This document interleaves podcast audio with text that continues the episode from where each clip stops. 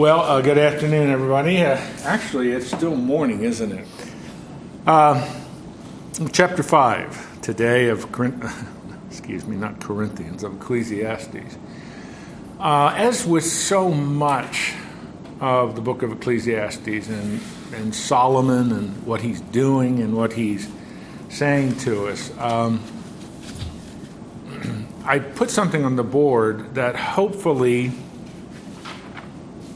kind of summarizes every time you start a new section of Ecclesiastes, you sort of have to affirm these two facts, affirm this, and then he says, but these are the things we deal with. So, if you don't mind, I'd like to review this again. As you know, the first two chapters of the book of Ecclesiastes, Solomon is writing about living under the sun, pretending if, living if, uh, there is no God. And then chapter 3 introduces God. And he affirms God's sovereignty and God's providence. The beginning of the chapter, that it's really a poem, it's poetry. There is a time for everything. Under, remember that just refrain after refrain after refrain. Affirming that God is sovereign and his providence is real.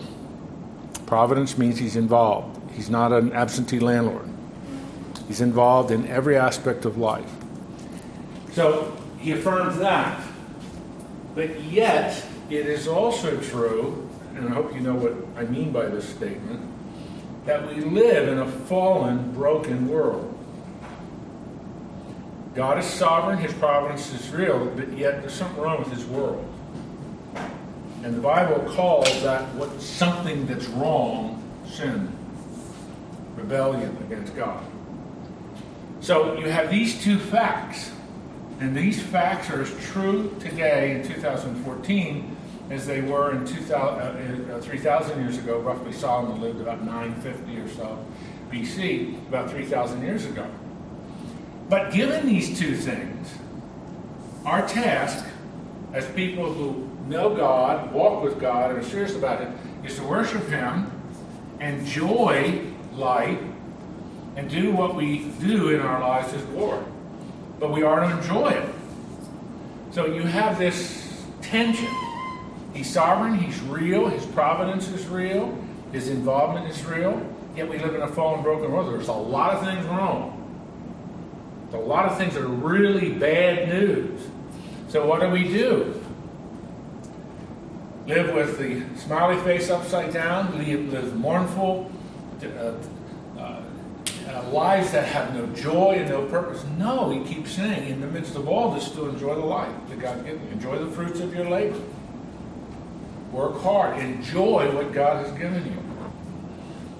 And so today, what he does, in effect, assuming this, assuming this, and reminding us of this, but These are some of the realities that are a part of this. And sometimes the way we try to intersect this with God's providence raises lots of questions. So before we dig into chapter, because this is really, this stuff right here that I quickly outlined is what chapter 5 is all about. But before we get into that, let's let me see if you have questions. Do you understand what I'm trying to do here? I don't want to just jump into chapter 5. I want to remind you what chapter 3 starts with. And it just keeps building. Solomon is reflecting on. If God is real and God lives and God's providence is real, I still see an awful lot of stuff that's mess, which reflects the fallenness and brokenness of the world. So, how do I live? Do I accommodate to all this fallenness or brokenness? Or do I seek a wise response, a God honoring response to the things I see in a fallen, broken world? Are you with me? Do you understand? So, what he's really doing is he's saying, these are some of the things that you're going to see in a fallen, broken world that does not contradict God's sovereignty and providence. We'll talk about that in just a minute. But he still is going to end up calling, enjoy what God's given you, enjoy the life he's given you. But make sure you are pursuing wisdom, discernment, and I'll use another word, prudence. You may not understand everything God's doing. Maybe lots of questions. But still, pursue wisdom, discernment. Discernment is insight into the consequences of your choices. Be a prudent, wise person. So the first thing he does is he talks about something that we can do very flippantly and very easily, forgetting sometimes the consequences that go with that. So, but let me stop before we get into chapter 5. Question. You have to keep reminding yourself of this big picture stuff of what Solomon's doing. As a matter of fact, to be very honest with you, this is the big picture stuff of Scripture. God is God is in the process of dealing with this. And from the perspective of the 66 books of the Bible, he's dealing with this through Jesus. That's why he sent Christ. But he's still, because it's not done yet. Christ's work on the cross is done. He's resurrected. He's at the right hand of the Father. But it's not till he comes back again that everything's going to be made right. So our test is still the test that Solomon's saying there. Worship God, enjoy life, do all his glory. That's still the way we're supposed to live. But we're also called to be very wise. And that's what he is addressing now, particularly here in chapter 5. All right? Jane. Is there any specific reference in Ecclesiastes to the wisdom discernment? In, or are you are you seeing that sort of in the text? Um, I'll tell you, a better place to see words like wisdom, discernment, understanding, discretion, prudence is Proverbs, particularly the first nine chapters. He will use some of those words throughout the book of Ecclesiastes.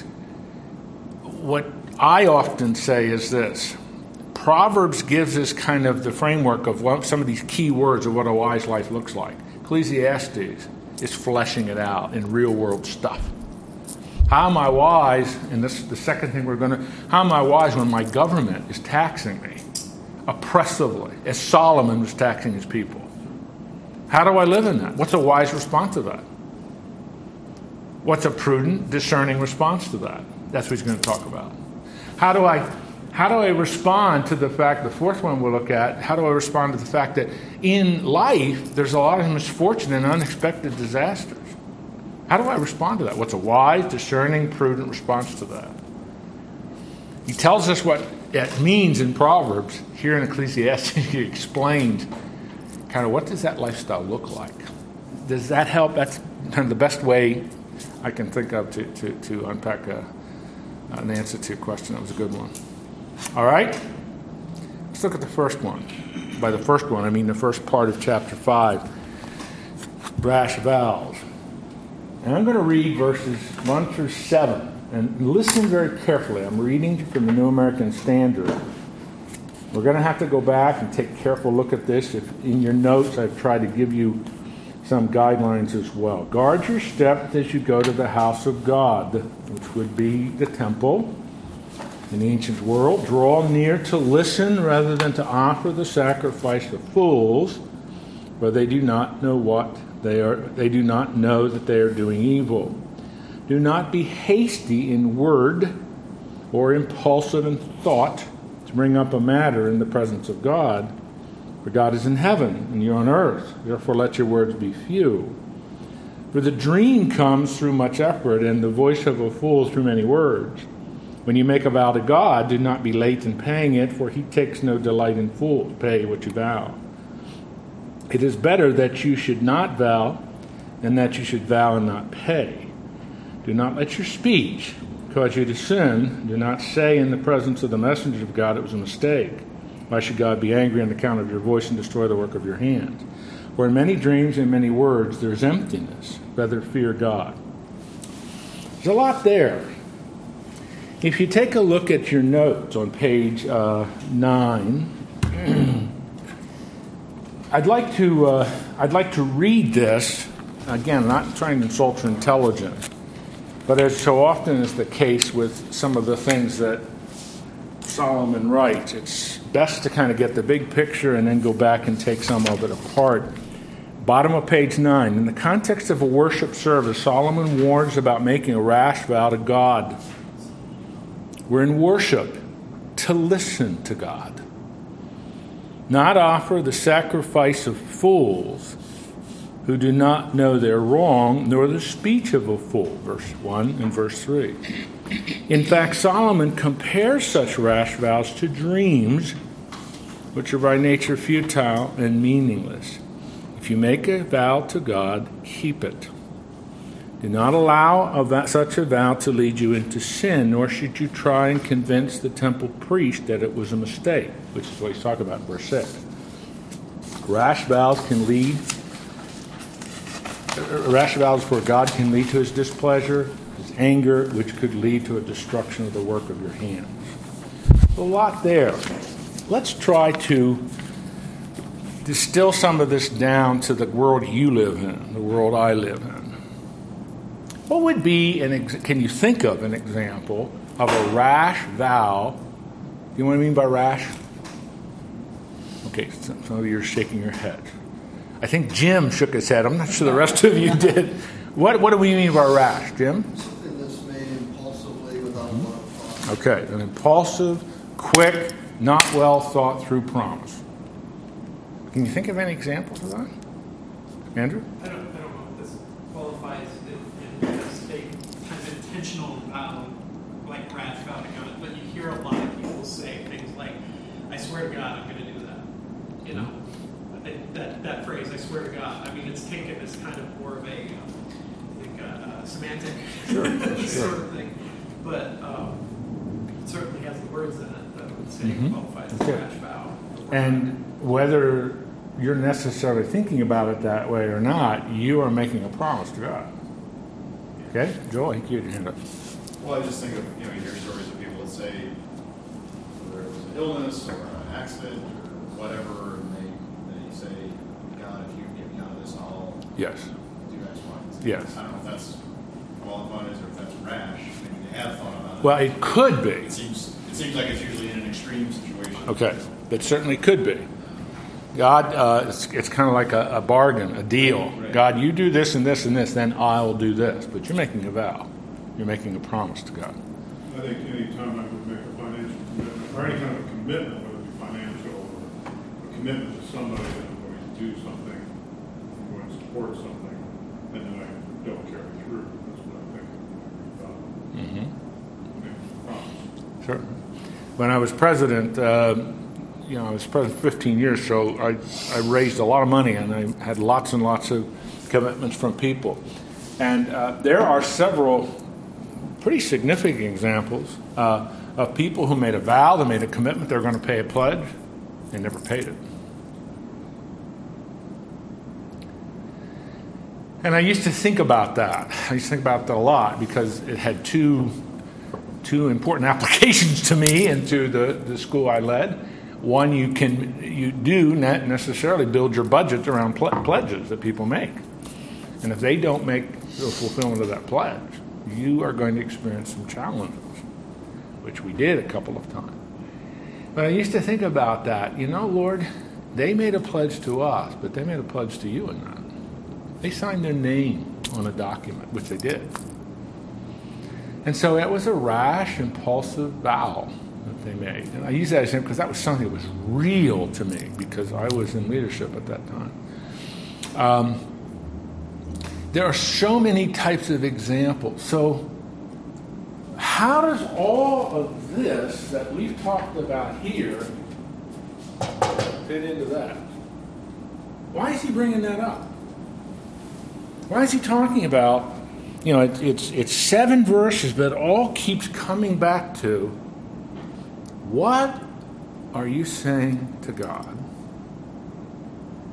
Why are you saying what you're saying to God? How serious are you taking what you're saying to God? And when you say whatever you say to God, do you mean it? Is that an important issue for you and me today? in light of everything that kind of is the background of the big picture framework of this. Why do you think he brings this up?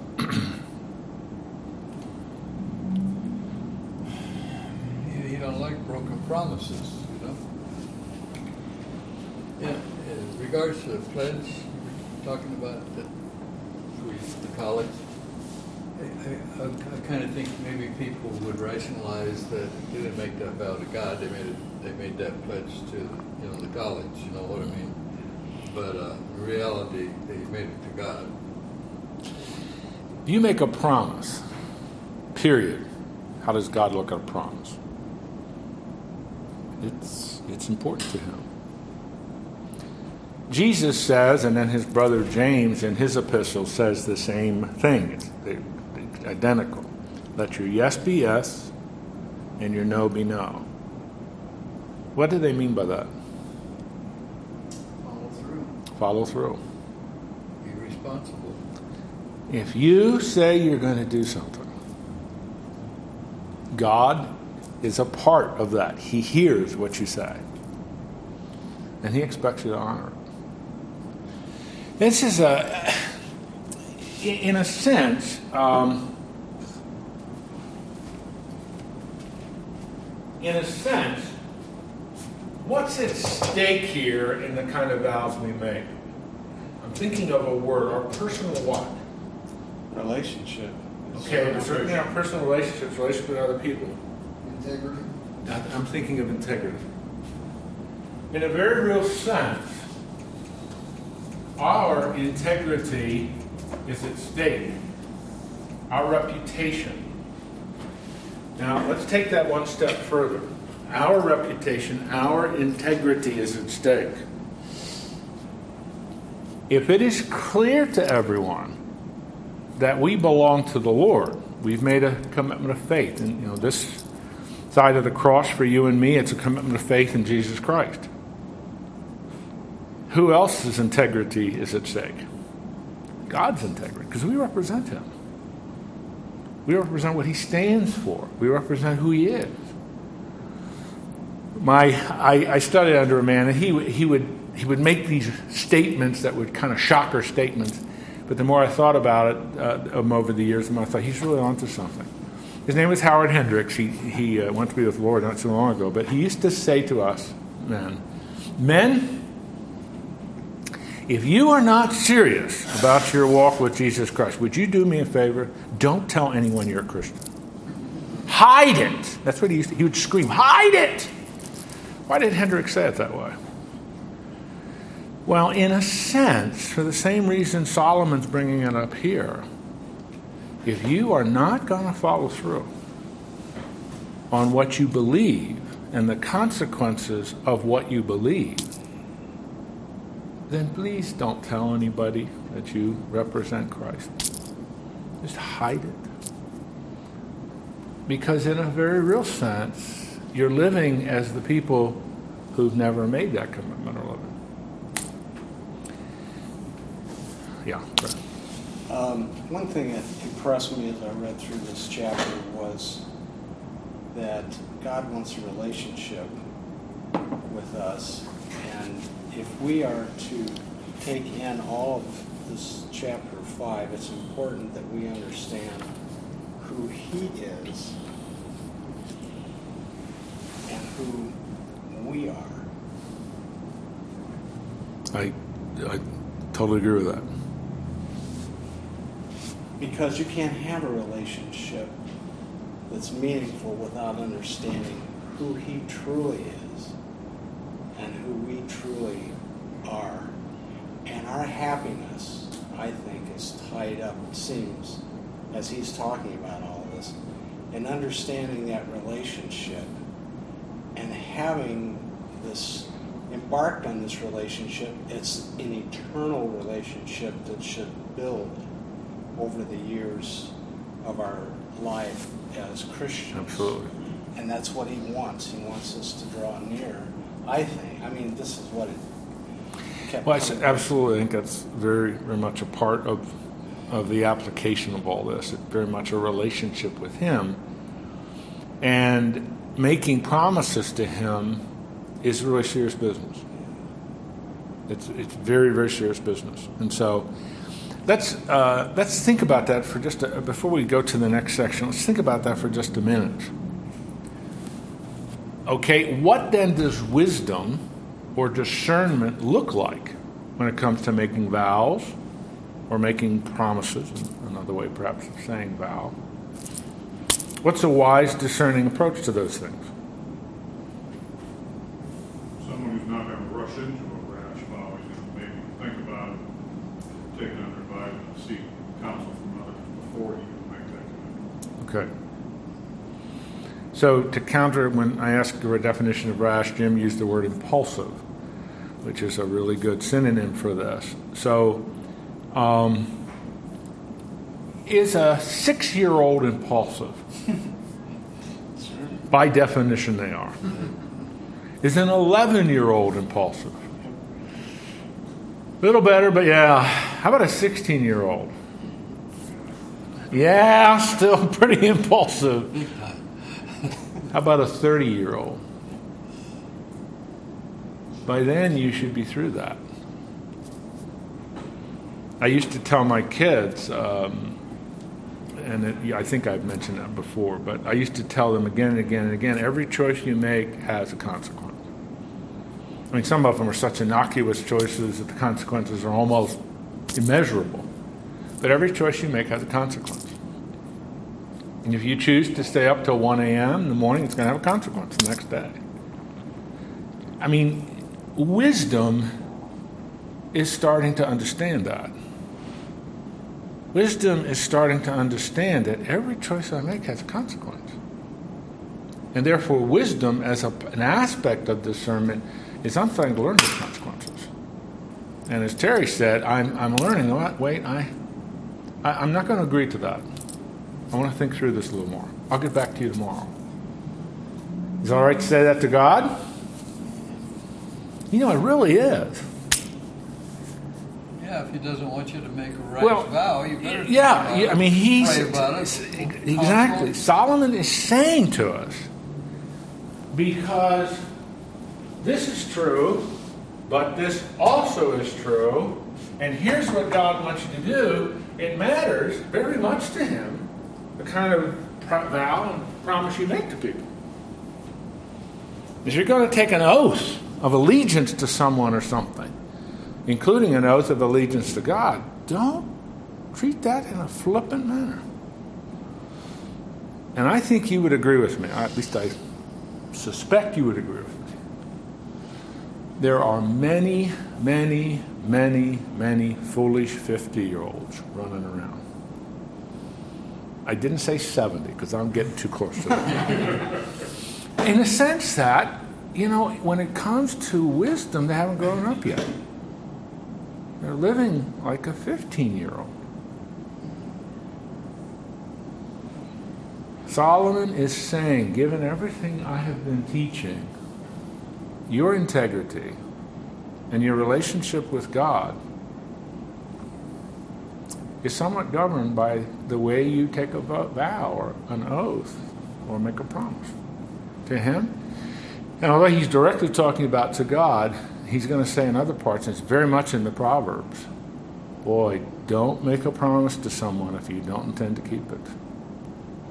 If you sign your name on the bottom of a page, God expects you to honor that. All right? Jim. One of the most convicting areas for me in that whole regard is somebody shares something with me and I'll say, I'll pray for you. Mm. And I've gotten to the point where I'll say, well, I'll pray for you this week, or I'll pray for you today, or something like that, something that I, I know that I can fulfill and doesn't imply sort of a. kind of a- Ongoing, forever and ever kind of. Because I know that I can't. Exactly. I probably, Yeah. most certainly won't. Mm. But, uh, Yeah, I appreciate you saying my wife taught me that uh, because uh, as you I probably get more people would you pray for me I'm preaching somewhere 77 people come up and ask me to pray for them on something now I'm exaggerating a little bit and I remember one time saying to her honey I, I don't know how to handle those things because if I say to them, I'm sorry, I can't pray for you. you know, so she said, why don't you say to them for the rest of the day, as God brings your name to my mind, I will pray for you. I'm making a promise, but it's very limited. It's not ongoing. You find? And I'd like that. that I, I, Peggy taught me that same thing. In a sense, that's an area where we often don't take that very seriously. But when somebody comes to you with a prayer need, that's serious to them. I mean, that's really serious to them. Or they wouldn't be talking to you about it. Yeah, I had. Our response to that is, I think it's like a vow. It's certainly a promise. What are you? What are the limitations? What does wisdom and discernment look like there for you? Um, one time uh, there was a situation uh, that a person was very sick suddenly, and uh, my, my wife called. Uh, she called three people to ask for prayer, and and they went right to prayer. Right then. And uh, she said she really appreciated that uh, because it wasn't playtime; it was real time, and and they were very sincere about it. And um, and sometimes that that's helpful. Let's just pray about it right now, because if they're bringing it up in their minds, I this is I mean you correct me, Jim. If they're bringing it up in their mind right then, maybe then is the time. Just people around you, it doesn't matter. Just have a prayer right then. Uh, I mean, I would encourage people to do that because I think it's real. And then you don't have to remember it. You know, I'll get back to you. Sure. Sometimes. I over over the years, there are many, many, many times where I just prayed with someone over the phone. Yeah. I, I'm not sure. I've said this. I'm not sure I could commit to praying for you, any- but I'll pray for you right now. Let's pray right over the phone. Or like I like Peggy has suggested to me that every time the Lord brings your name to my mind, I'll pray for you. And that's just it's realistic, and yet it's uh, I think it's a God honoring way to respond to a need like that. So I got a question. yeah, This last phrase here, which could lead to the destruction of the work of your hands. at the end of? If you break your, if you break your vow. Said, hmm do not allow a vow to lead you into sin. And rash vows before God can lead to his displeasure and or his anger, which could lead to the destruction of the work of your hands. You have a thought on that? Well, yeah, I mean, I, I think all Solomon is saying there is sometimes um, if you make a promise and you don't keep that promise, it could actually come back and hurt you. Maybe not physically, but I mean, for example, um, Oh, I think I got it. y- y- you know, the work of your hands, your work, it could have a detrimental, detrimental effect on your work or the workplace or your relationship with somebody in the workplace, your relationship with somebody in the church. I think that's part of what the con- it's the consequence of that. A relationship to Yeah. somebody in your, you know, one of your parishioners. Yeah. uh, or in our case, let somebody not show up for an appointment that you might have with the Exactly. with the customer. Mhm. You know, From, from your perspective, at the point you make that commitment, promise, vow, or whatever, that's an unintended consequence. You don't foresee that, but that's a consequence of it. Okay, good. Got that clarified.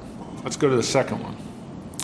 This, this is really fascinating from my perspective because Solomon certainly is including himself as someone who oppressed and extorted. It's very short, verse 8 and 9. If you see oppression of the poor and denial of justice and righteousness in the province, so in the province, he's talking about a political entity. Okay? Do not be shocked at the sight, for one official watches over another official, and there are higher officials over them. After all, a king who cultivates the field is an advantage to the land. Uh, again, that's kind of an odd way to put it, but it's a proverb. Here Solomon describe I'm reading from the notes. Here Solomon describes the oppressive taxes, fees, and extortion that can result from officials at all levels of government society. In fact, we should not be surprised at such things. Verse 8 Someone at each level of the hierarchy takes his share, including the king. Solomon's government was no exception. He honestly admitted this. matter of fact, the Bible tells us, and history tells us, Solomon's government, he ruled for a long time, was one of the most oppressive of all governments in ancient Israel. He taxed the people into poverty. Why? Because of his massive building program.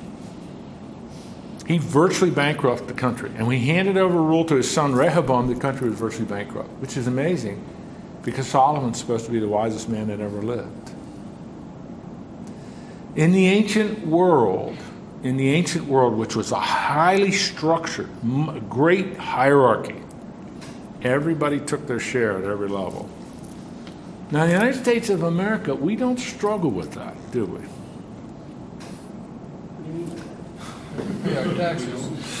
That was a cynical question. Not quite, maybe, to the degree of Solomon. But did you see that one statement that sort of shocks you? We shouldn't be shocked at the sight of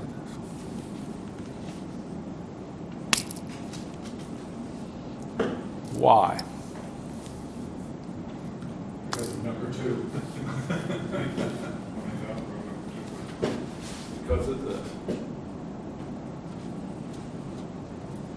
Don't expect people don't expect people in the province, in government, to necessarily be people of integrity, honesty, forthrightness, and efficient. They're going to get as much as they can. So, what do you do? Does he say organize a rebellion? no, not necessarily. He, he will come back at the end of this chapter to Worship God. Enjoy life. Enjoy the fruits of your labor. Enjoy all that God has given to you. Because you're not going to make everything right. So let's apply this to our lives. Can we apply this to our lives? How should we apply this to our lives? Or does this have absolutely no application to us today in 2014? That's good. So we can skip this part. okay. But how do we? And there are multiple ways to apply this. And I thought I was thinking about this as I was driving here today because this is this is an area where we perhaps gripe and complain the most.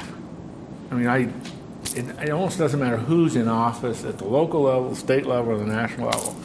These are the kinds of things that people complain about when I was president, I traveled a lot, and when I would be in central Kansas or up in South Dakota or something like that, go into the local restaurant in these small rural communities.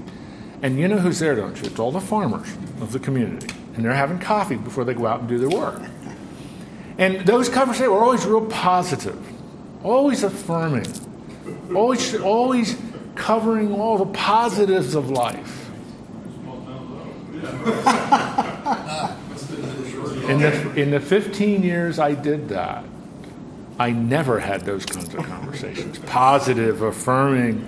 I mean, these, and a lot of these guys are believers. Uh, some of the most, I mean, vitriolic comments about government and the Chicago Board of Trade. I mean, all these things. That, so, how do we apply this? How do we think about this? Is this important for us today?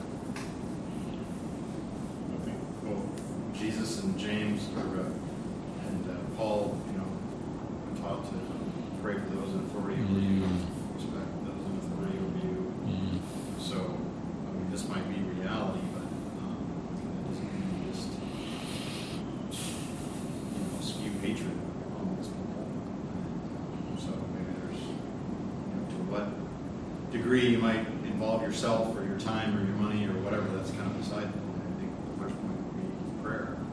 Okay. Pray for those in authority over us. That would be a good wisdom. Yeah. That would be a wise way to respond. Because although it is it, in these verses focusing on this, this is still true. Um, How do you deal as a Christian, as someone who knows and loves the Lord? How do you deal with the injustice uh, that sometimes comes with a system like this?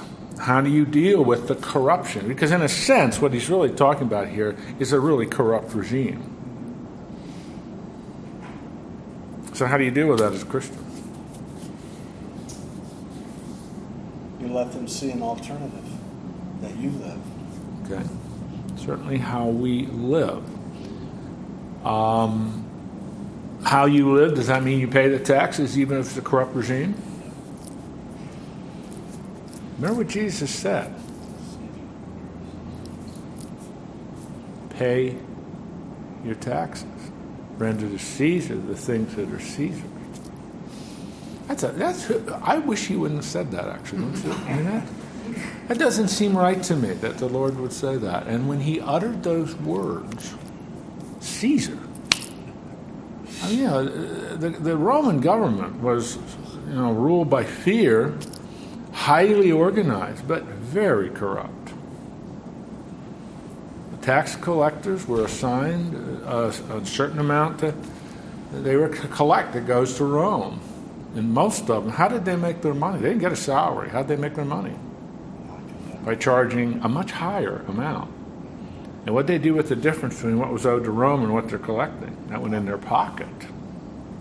It was a very corrupt regime. It was built on the premise of selfishness and expecting corrupt behavior.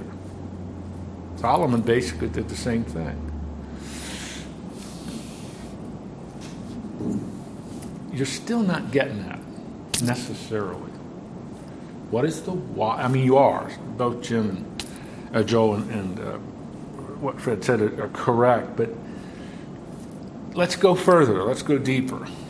How do we respond to this reality? Because this is a part of this. But how do we enjoy life given that? Well, for me, I mean, I guess what I look at is the second word you got up there, which is sovereignty. You know, I, in spite of what's going on, I have concluded that God's in charge and in control, and what is best, and what He intends to come to pass. And in spite of what I see going on around me, I just have to believe that it's all moving towards something for, for purposes along the way and for an ultimate purpose. Because he's sovereign, what are some assumptions you can make about corruption and evil in government? And that's what he's talking about, where there is going to be everybody taking it. Okay, and they are accountable ultimately to him. Is it very possible that you will never see that accountability brought to bear in your lifetime? It is. It is possible. But so, so what do you do? You hold on to that and believe God's going to make that right.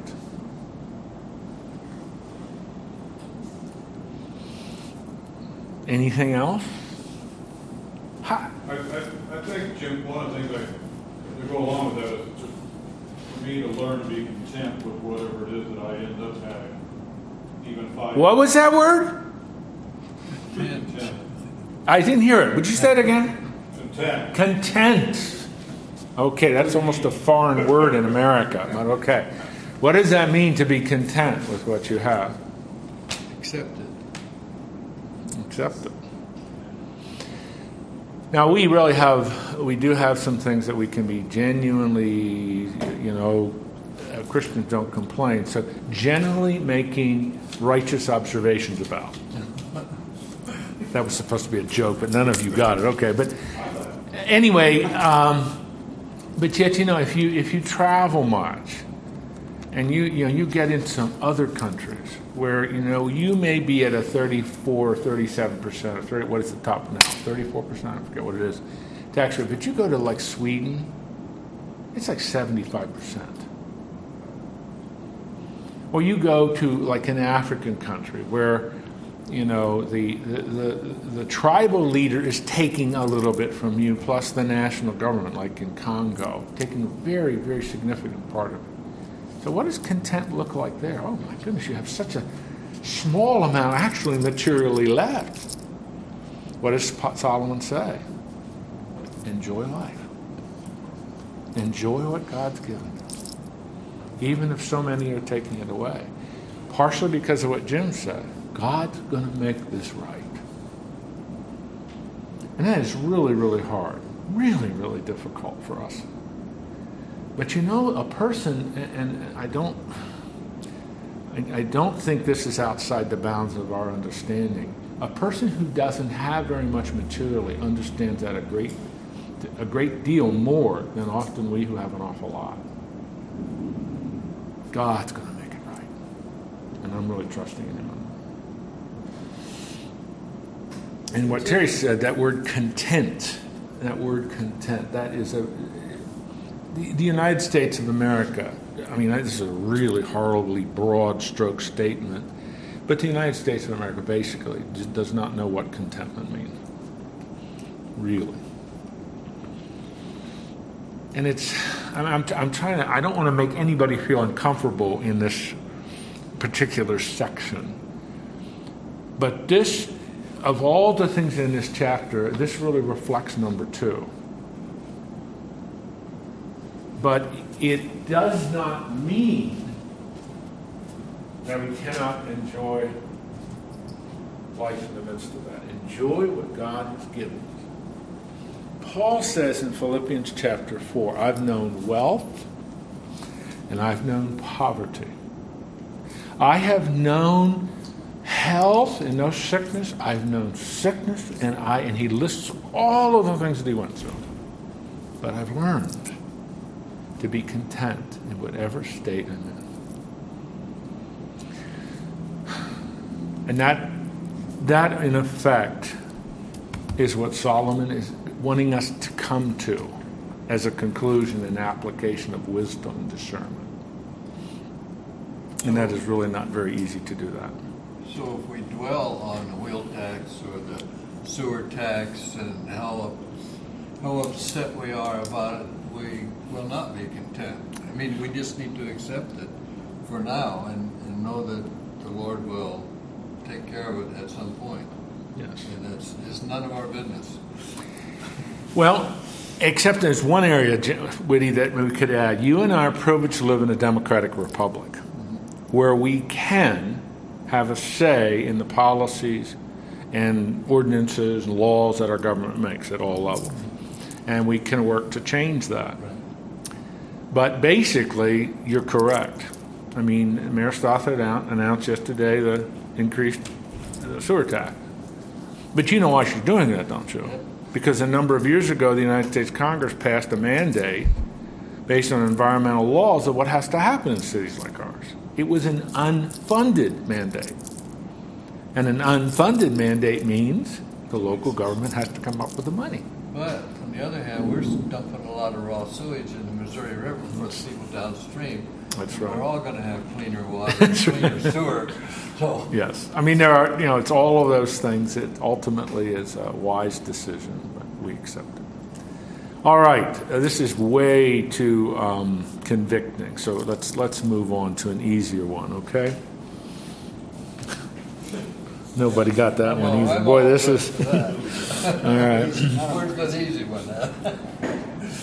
Verse 12, 10 through 12. I didn't know what to call this. So I used the term covet or covetousness. He who loves money will not be satisfied with money, nor he who loves abundance with its income. This too is vanity. When good things increase, those who consume them increase. So, what is the advantage to their owners? Except to look on. The sleep of the working man is pleasant, whether he eats little or much, but the full stomach of the rich man does not allow him to sleep. What is he talking about here?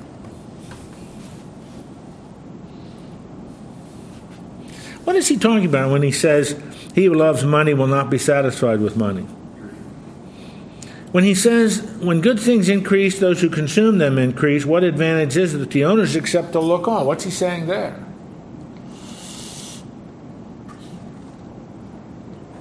That wasn't rhetorical. I mean, it was sort of Somebody hoping. wanted- Once asked, I think it was J.D. Rockefeller, how much more money he thought he needed. Just a little A little more. A little more.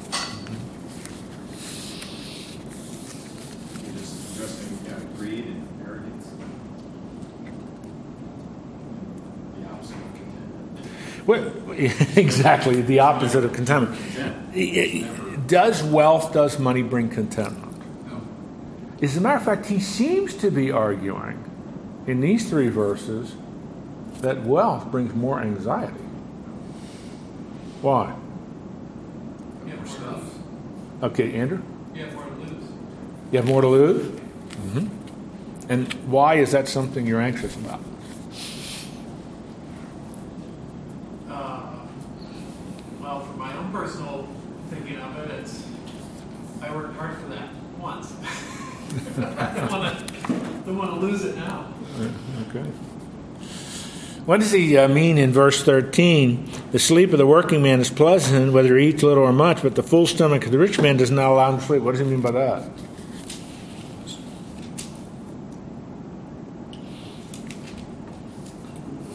There's certainly a lot to be said about working hard.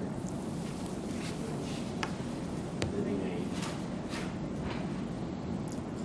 I don't know if it's the right word because I'm thinking of my, my maintenance guys are just really hard workers and I just get a lot of enjoyment about, you know, the quality of their work and they find Sure. great and, and, uh, versus somebody who don't do that. Why doesn't the rich man has a full stomach sleep very well? Leaving out the indigestion part of it. I mean, leaving that out, which may or may not. I don't think that's what Solomon's getting at. It's something else. His preoccupation and absorption, his acid structure. And he doesn't sleep well because He thinks he could lose it and he wants to get more constantly thinking about Okay. building that. I, I don't know. That's right. I mean, that's that's right. I mean, he's constantly Be obsessed with more or, or worry about what he does have. yeah, obsession with getting more, worry with what he does have, fear that somebody's going to steal it. I mean, it's all of the. He doesn't explain all of it. It's just all of those things.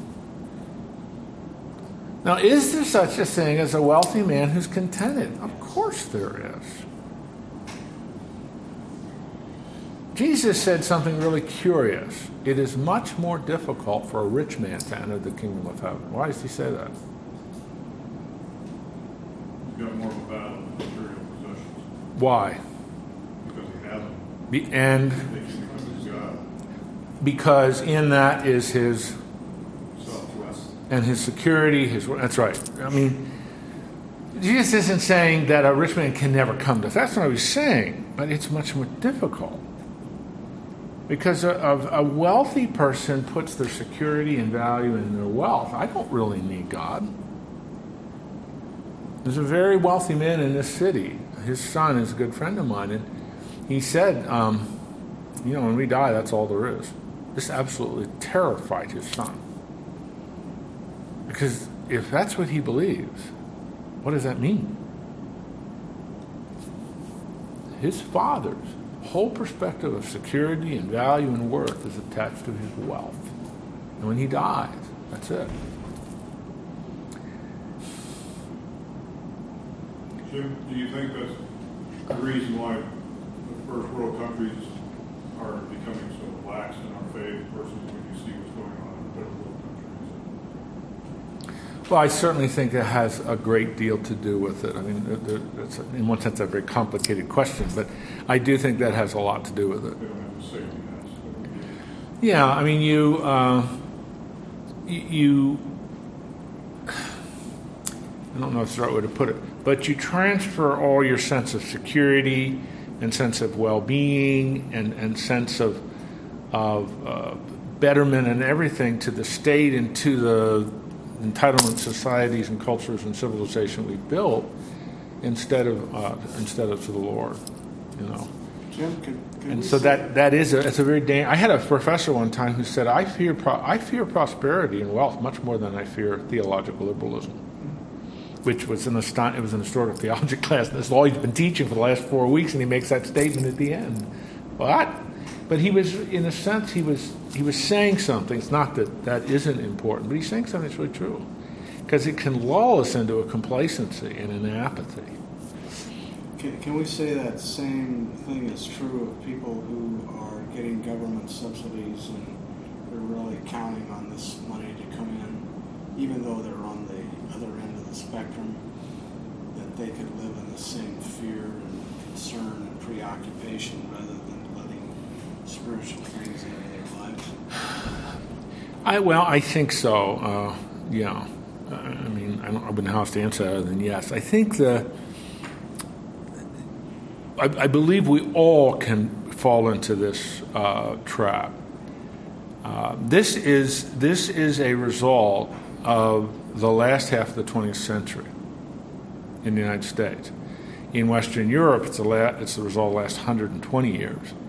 But it's this proposition I look to government to take the risk out of living. That is, that is really the bottom line of this whole approach. I want the state to take the risk out of living. Disasters, government's got to take care of that. Retirement, government's got to take care of that. Health care, the government's got to take care of that. Education, government's got to take care of that. I mean, it's just, you know, it, just almost anything. And not to absolve many, many corporations and business are, are really dependent on either tax subsidies or direct handouts from the government. I mean, corporate welfare, that's a, that's a left wing phrase, but corporate welfare is a reality that we got, I mean, have to face some of that. Many, many companies and businesses are in existence because of the enormous subsidies or tax advantages they get from government. I was just reading, maybe you saw it in the Sunday paper. You know, this this Crossroads development project's been going on now for I don't know how long. It's still not resolved. But if you read that very carefully, the only way that thing's going to get off the ground is what? Through tax advantages and heavy government subsidy. There's no other way that thing's going to get off the ground. Yeah, I'm just saying, you know, so what's it doing? It's taking so we everybody expects that. There is just almost an entitlement mentality at every level of government, not just the person on welfare. The farmer even. Farm, you cannot farm today without farm subsidy. And I'm, I'm and I was leading. I led a, a Christian institution of higher education, but we were fully accredited by the Department of Education as well as by uh, Regional Accreditation Association. Every United, every every college and university in the United States it applies to you could you would shut your doors if you didn't get Pell Grants and guaranteed student loans. They don't come to the school; they come to the student, but the student then pays his, his or her bills with that. You could you couldn't exist without that. Government is making higher education possible today, and that is there's a price that comes with that. Then government starts inching its way into more and more things. And that's, that's the price you pay. That's what Solomon is getting at here. And the approach that so many people have is, is their security, their sense of well being, their identity is in their wealth. I can't help but think about Agur in Proverbs 30, mm. who said, Two things I ask of you, do not refuse me before I die. Keep deception and lies far from me. Give me neither poverty nor riches. Feed me with food that's my portion. I might not be full and deny you and say, Who is the Lord? And I might not be in want and see. And I, I think that is a terrific philosophy. It is. It is. It's a balance there. There's a balance in life. And Lord, it's up to you to help me to maintain the balance. Don't give me too much. Don't give me too less. It's up to you. you know. I think I've told you this story, but in Pollock's biography of Billy Graham, which is an early biography, but um, he was talking about the found. I don't know if I've told you this. If I have, I apologize, but it's, it's probably good to hear it again. But when Graham formed the BGEA, uh, Billy Graham Evangelistic Association, some of the early members of the board were really well known individuals throughout the country. And one of them was a very significant, wealthy individual from Boston, one of the original Blue Buds of Boston families. And he was interviewed. Pollock interviewed him for the book. And he asked him why he agreed to serve on this board of this new organization which got. He answered the question. He said, Well, you're a man of tremendous wealth. You come from a family that wealth goes back to the 19th century. And he said, Well, I, I hear what you're saying, but I wanted to, tell my dad taught me something. This is a profound statement. Our wealth is either an idol or it's a tool for God's kingdom. I've chosen to make it a tool for God's kingdom. Isn't that a great response? That's, a, that's an application of what, what Psalm 30 is telling us. God, whatever you give me is, from, is yours anyway. I want to see what you give me as a tool, not as an idol. And I mean, I'm not wealthy by any stretch, but Peggy and I have always looked at it that way that what God gives us is a tool. So our goal every year is to increase our giving by 1%. So that what we get in God blessing us is a tool for his kingdom. It seems to me that, that that's the antidote to the kind of anxiety that not, not I don't mean what I said, that's just one application, but what that BGA guy said. That it's either an idol or it's a tool. You got to choose. That gets back to what we said over there. That's wisdom. That's discernment. That's prudence. It's either a tool or it's an idol. There really isn't any in between there. That's really what it is. And a man who's very, very, or a woman or family or whatever, that's very, very wealthy can sleep very well at night if they see it as a tool. Because he's going to say later on in this proverb, the Lord gives, the Lord can also take away. Who said that? First, Job said that when he had lost everything. God, in his grace, restored it all to Job. But Solomon is giving us that, that big picture perspective that this affirms and how we look at a balanced approach to material things. Now, in the ancient world, in the ancient world, boy, that there were very, very, very few people that had wealth. It was under one percent. Today, you know, in America, we've democratized wealth. I mean, people even that aren't making six, seven figures a year, they're still prosperous and relatively wealthy compared to the rest of the world. These issues face all of us. Well, tomorrow, uh, strike that. Next Wednesday, um, if I can, if you want to come back, and I hope you will, we'll start with verse 13. And then we're going to move into chapter 6 um, and just keep pressing on, keeping the big picture of what Solomon's doing and getting it. This is, I hope this is okay. This stuff's getting at the rubber meets the road. This is where we live kind of stuff. And it can be a little bit convicting, it can be a little bit unsettling, but that's good. If you study God's Word and never are unsettled, you're not studying it right. you should be a little uncomfortable at times because this is God speaking to us. All right, I want to pray um, and trust that you're having a good week here.